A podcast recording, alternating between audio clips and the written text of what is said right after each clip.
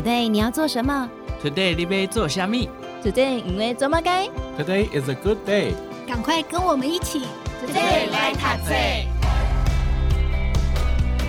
Hello，大家好，欢迎收听 Today 来读册，我是笑鱼。恐惧呢，是人类天生的内建程式啊，每个人或多或少都会有一些恐惧的事物，而且呢，我觉得这个情绪是最平等的，它是跨种族、跨年龄哦。比方说司马中原阿北就说呢，中国人怕鬼，西洋人也怕鬼哦。不过我们今天不聊鬼故事啊，我们今天要跟大家分享认清，然后胜过恐惧，一起用幽默的眼光来看待。今天来分享的这本书籍叫做《别咬指甲了，把恐惧变成你的超》超能力，邀请到的是聪明主妇的生活投资学的版主婉瑜，来到节目当中跟大家分享。嗨，你好，Hello，小雨你好，我是聪明主妇。好，那就请婉瑜跟大家介绍一下这位作者，然后还有这本书大概在谈的内容，还有它的呈现方式。好哦，就是呢，呃，这本书它的作者是在哥伦比亚出生的。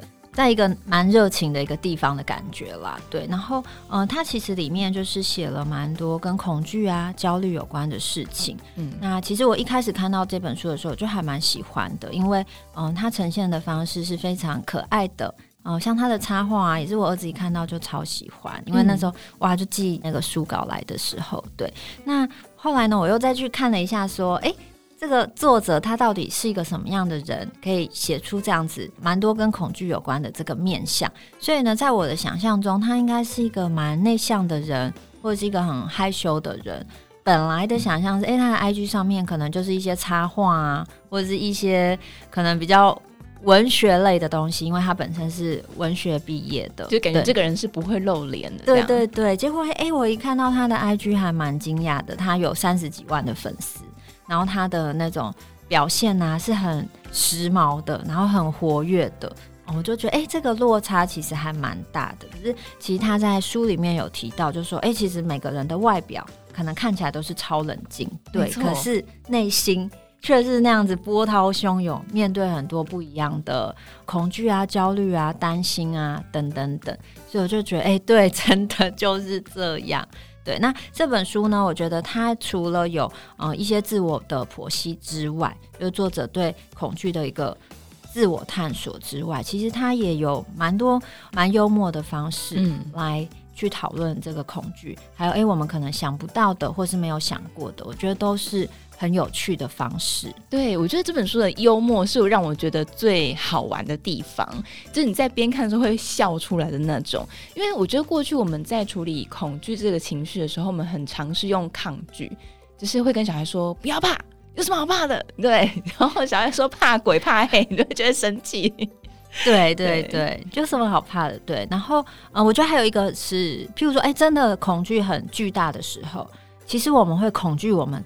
在恐惧这件事情，嗯，对，就我们很害怕，我们正在害怕，嗯、所以，嗯、呃，我觉得多了一点点这样子的幽默感，反而是可以让大家更轻松的去来面对恐惧这个情绪。对，而且你就会发现说，看这本书，哦、呃，原来我们都有这种，就是原来他也怕这个，哦，原来他也怕那个，啊，好像我没有那么孤单，或者是说。有些人怕的东西比较特别，但是因为他书当中的列举了很多，所以你就不会觉得自己是很奇怪的人。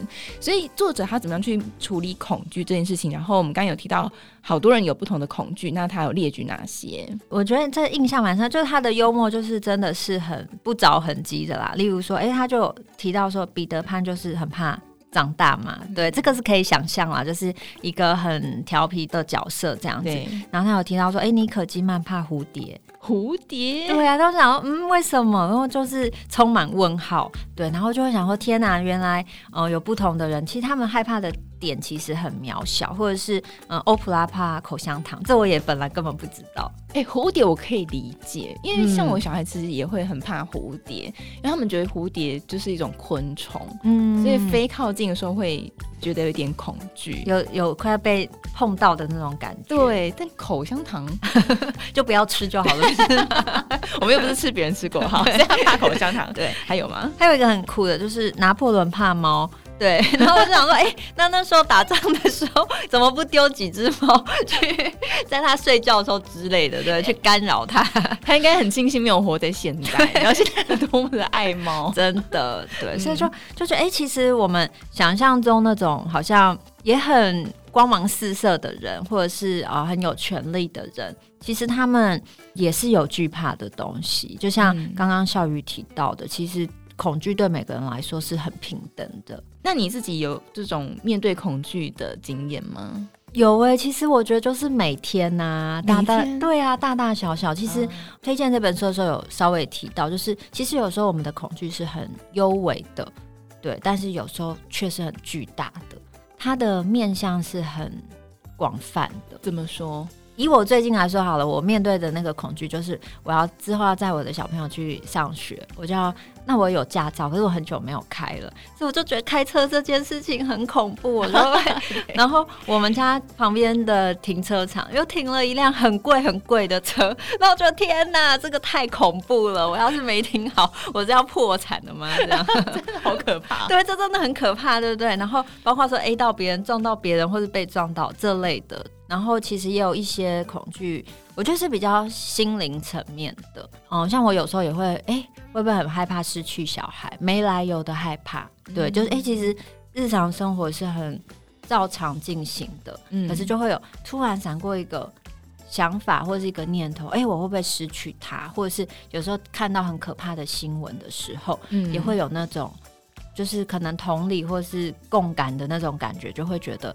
嗯，很可怕。我们会不会失去我们亲爱的家人或是朋友这样的那种心情？真的，呃，小孩还小的时候，就时不时会去探他的鼻息。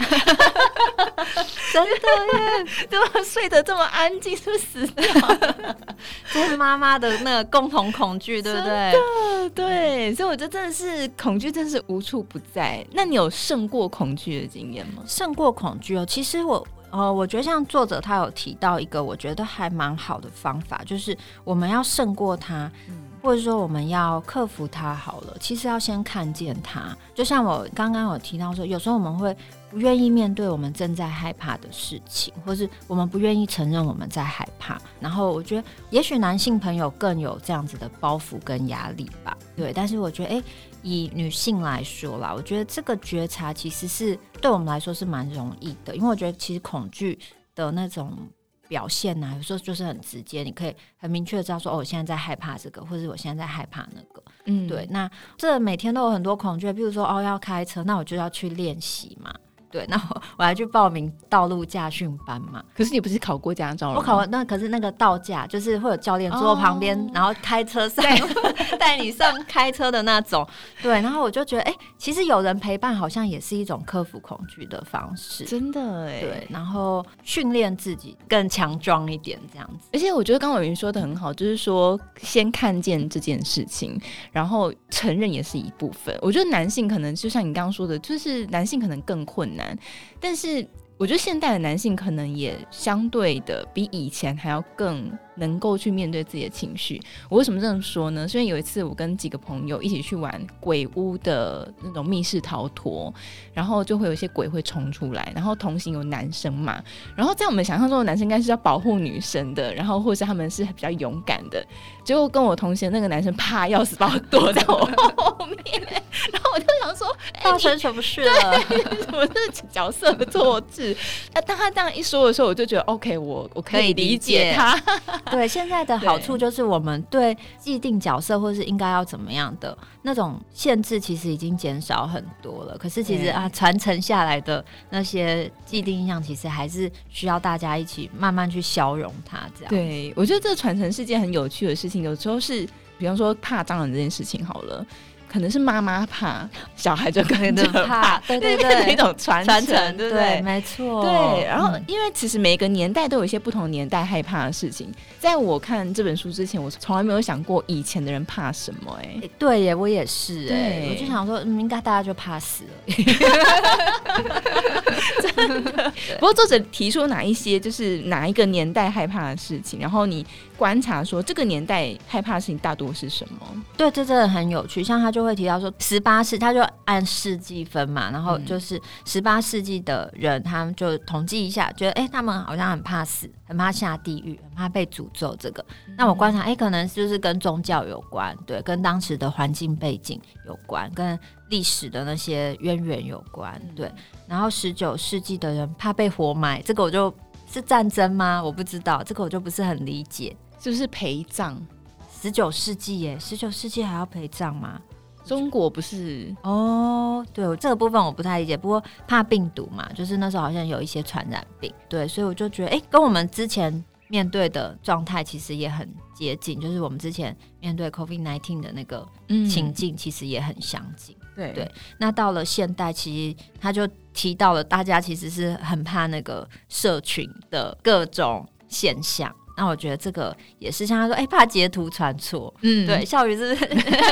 这个有一个很可怕的经验，就是呃，我自己的母校的一个群组，然后里面有一个有头有脸的人物，类似像校长这类，但不是校长，就是像校长这类的核心人物，他不小心把这个色情图片传到 六百多人的群组上。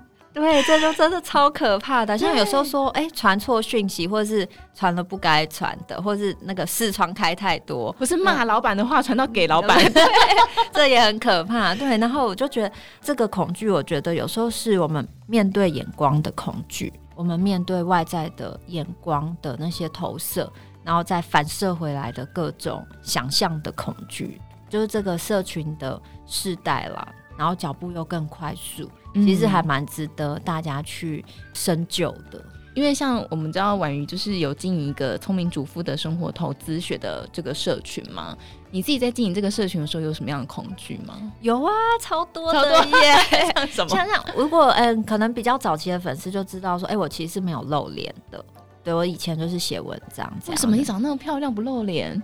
我就很害怕，因为我就就是有一种我会不知道别人怎么看我的，然后还有一种就是，哎、欸，我很怕在路上被认出来，我就是怕说，哎、欸，我会不会很邋遢的时候被叫住？因为我可能跟人的那种互动，我比较不是那种非常热情型的，对，所以我有时候会很容易呆住这样子，对，所以我就觉得，哦，我以前就是很怕露脸，然后还有一个是很怕讲错话。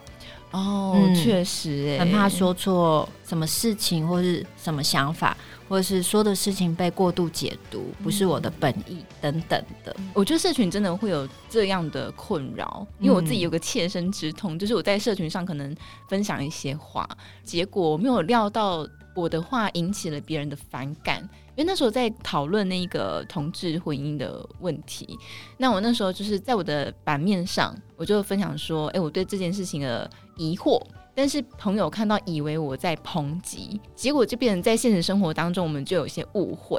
然后我一直到事隔多年之后，他才跟我说，当年他对我的这个芥蒂，对，对，然后想说，哇，过了这么多年，真的，其实就是。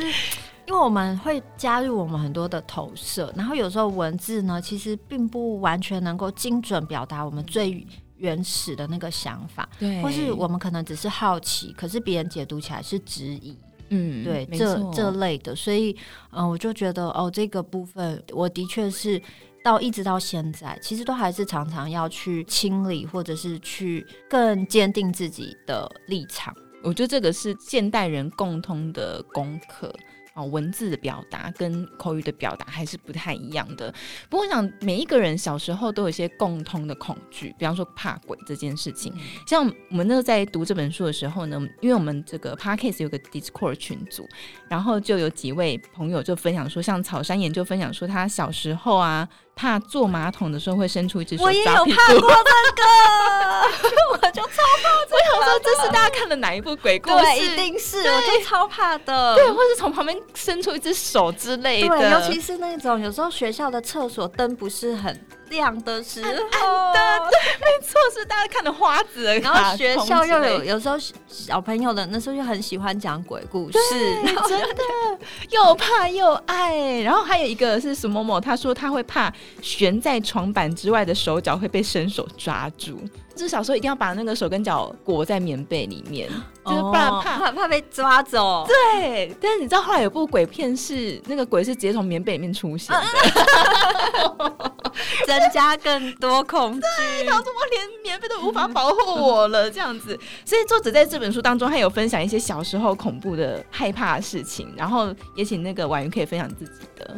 好，因为作者有提到说，我觉得他这个是已经有点心理影响生理了嘛，他就是会害怕到吐，或者是害怕到可能气喘的反应。那因为有了这个反应之后呢，他又更怕说他会再度的发生，所以又加重了他这个恐惧。所以其实可以知道说，哎、其实作者在面对恐惧这件事情是其实是承受着比一般人更大的那个强度。那我自己小时候呢，是我是很讨厌吃豆芽菜，豆芽菜，嗯，然后呢，其实我本来不讨厌，可是呢，我就去了一个安亲班，他每天都有豆芽菜，我就真的很不想吃。到后来，我其实真的是害怕、欸，哎，就是每次要到了吃午餐的时间啊，又有豆芽菜，我后来都用吞的。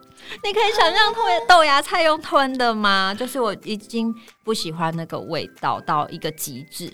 可是后来就没有再去了嘛，然后没有再去，那时候我就发誓说，我这辈子都不要再吃豆芽菜了，就变成你的内在誓言呢，一直到现在吗？一直到现在我都再也没有吃过豆芽，而且豆芽菜有分绿豆芽跟黄豆芽嘛，我就不吃绿豆芽啊，黄豆芽 OK 这样。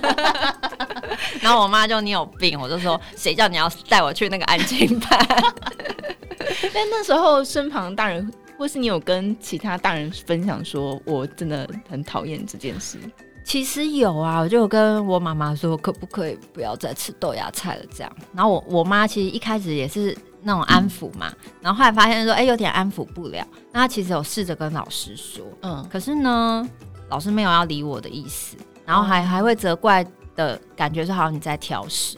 现在想起来好像也是有点受伤啦。那我后来也有想说，其实我真正害怕并不是豆芽菜那个东西，因为后来回想，我其实是很害怕那个被强迫的感觉，就是你明明就非常的不喜欢，可是你又不得不好像把你压着要去做那件事情。嗯，所以我觉得作者他其实有提到一件事情，我觉得也是在我看这本书的时候，会有对恐惧这件事情有一些不同的认知，就是。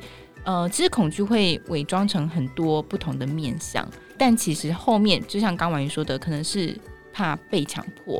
后面有提到一些，比方说是怕灭亡、怕失去自主性等等。那请婉瑜跟大家分享一下作者他提出的这个关于恐惧的伪装，还有他有一些分类。对，我觉得其实这个 part 还蛮重要的，就是我们必须先先看见嘛，就是前面有提到。可是我们到底要看见什么？我们到底在怕什么？因为它分支出去之后。恐惧分支出去之后，就啊，有的很大，有的很小，有的很隐藏，有的又混杂了其他的情绪，就会变得很难捉摸。但是回到它的源头，其实我们怕的东西，其实某些时候它的底层是很类似的。对，第一个就是怕死亡嘛，就是怕灭亡。其实这每个人都怕啦，就是。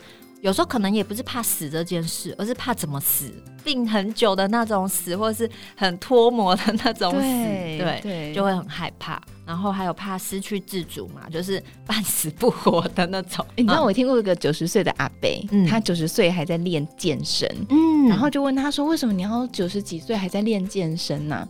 因为啊，他小时候看他的爷爷后来病重，没办法自己擦屁股，哦，然后他就想要。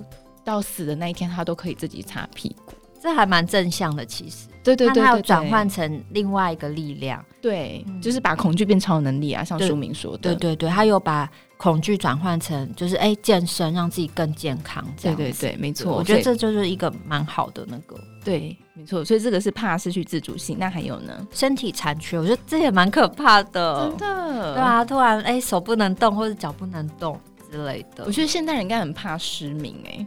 哦，对，因为我觉得近视有作者也有写啊，他就说如果他失明了，他就不能画画。还有怕分离吧，原生的，我觉得呃，像小朋友嘛，就是还蛮容易体验到他们的这个感觉。然后我觉得有时候在亲密关系中也会有这样子的纠葛，怕分离或者是怕被遗弃。所以我觉得有时候，哎、欸，嗯、呃，虽然说我们现在比较没有在爱情的世界里，可是其实以前年轻的时候的确也会有这种，就要怕被抛弃啊，怕哎被劈腿啊之类的那种想象这样子。还有他有提到说怕自我死去，可是我的理解是，其实这是自我认同还有自我价值的失去。我觉得这也很可怕，超可怕。嗯，因为如果我们没有自我认同或自我价值，其实都很容易变成一个行尸走肉。我我在这里干嘛？我在做什么？好像一切陷入了一个虚无、没有意义的感觉。对，就我知道有一些重度忧郁症的患者，他们可能就是对自我价值就是完全是零。或者是负的很低，对，很非常非常低，对，所以我觉得这个其实我觉得现在人还蛮多的。你知道，就是之前我们家那边就新开了一个身心科的诊所，我很惊讶，就是礼拜六的早上八点多已经大排长龙，排队排队还没开门，因为他诊所九点才开门，然后八点多我就经过，看到哇，超级多人排队的。也是蛮有趣，因为在我之前有看到另外一本书面，他是从集中营出来的幸存者，在那个时候三 C 都还没有那么盛行的时代，他就有提到说，现代科技进步得很快，人多出了很多时间，但可怕的是人不知道多出那些时间要做什么。嗯，对，就是反而会形成一种就是虚无感。有哎、欸，哇！作者在那时候就已经预言这件事了耶，真的。而且像我们刚刚有讨论到说不同世代的害怕嘛，嗯，但是我就想到另外一件事情，就是哎、欸，其实我们的科技跟文明其实是一直在进步的，对不对？就是，然后现在有电动车，然后哦，AI 可以干嘛干嘛的，然后可是人的恐惧完全没有变少，嗯，还更多人的安定感没有增加，对不对？对反而哦，更多的恐惧，所以我觉得这件事情也是蛮值得。大家来思考的，对，所以我觉得这本书可以让大家从很多不同的面向去探讨恐惧这件事情。好，那最后请婉瑜跟大家分享一下，就是前面有稍微提到，就是摆脱恐惧的方法之一，就是你要先看见它。那作者还有提出哪一些方法吗？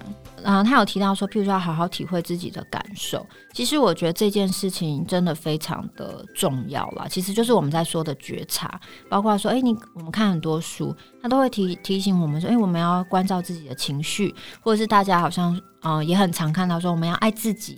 对，其实是在讲同样的事情，可是你不可以让它变成一个口号，然后或者说，爱爱自己，我就去做指甲，就是太表面了。就是我们的爱自己，其实是。很很认真的去接住自己的负面的感觉，然后很认真的去体验自己开心的感觉，就是呃，在每一个感受的当下去去看见它。然后他有提到说要学会形容自己心里的那个恐惧，我觉得去标示出来也很重要，因为我觉得这是我在小孩身上学到的。因为他在两三岁的时候就开始不要不要嘛，然后他情绪有时候也会很失控。那其实我就是一开始啊，我就觉得啊，你又来了，我搞不懂你这样子，然后我就说你不要再生气了。所以其实我那时候用的词汇很少，我只会说你不要再生气了，你不要再哭了。所以他可能能认知到，就只有他有反。应的时候有负面表现的时候，就会觉得说哦，你是不是只有生气跟哭？嗯，对。但是后来哎，我自己看一些书，更了解他。我们其实应该要去标记不一样的情绪，就是哦，虽然都是哭，可是可能是真的是生气的哭，可是可能是委屈的哭，可能是觉得不公平的哭，嗯，或者是呃，可能是想妈妈的哭，就是有很多很多不一样、很细节的面向在里面。所以我觉得去标记它，然后去、认出它，也是还蛮重要的。然后再来就是认出他之后，就是要接受嘛，就是像刚刚提到，我们要接受他，然后承认他，最后就是啊，跟他。我其实我倒觉得，倒不一定每个恐惧都可以被征服啦，就是有时候就是啊，好，我就承认这个恐惧，跟他一起并存这样子。对，我觉得真的是很多时候可能真的是并存呐、啊，因为比方说有有一次我要开车到中正纪念堂附近要去国图。但是因为我知道那附近非常难停车，嗯嗯嗯，而且我对那附近不太熟悉，那边知道哪边有停车场，所以我就先上网很认真看了 Google 的图，然后看完 Google 图之后呢，我又比活动时间提早两个小时出门，超早的，干嘛不做节日？对，今天是要开车，然后。我就坦白说，那一整个路上，其实我都是很焦虑的，包括开车路上。最后终于找到停车位，停好车那一刻，我才松了一口气。所以那一整路都在跟微微的恐惧跟焦虑，对，然后交手跟他共存的时候，我觉得那个是呃很特别的一个经验。但是未来可能也会持续遇到，对对，就是因为就算你这次克服了，其实下次你可能开不同的路段，可能要提早三个小时。哎，所以我觉得真的每一个人每天都会，就像你刚刚提到，就每个人每天都会遇到一些不同的恐惧，但是怎么样去觉察它，然后找到一些方法跟它共存，标志它，我觉得是呃很不错的方法。好，所以今天跟大家分享这本书呢，叫做《别咬指甲了，把恐惧变成你的超能力》。好，就分享给大家喽。那么今天也再次感谢我们的聪明主妇的生活投资学的版主婉瑜来到节目当中，谢谢，谢谢，拜拜，拜拜。听完 Podcast 节目，有好多话想分享，想要提问却无处可去吗？别烦恼了，现在只要点击资讯栏下方的 Discord 社群平台连接，输入昵称就可以立刻问问题，与主持人互动哦。让我们一起在学习的路上不孤单，等你来加入。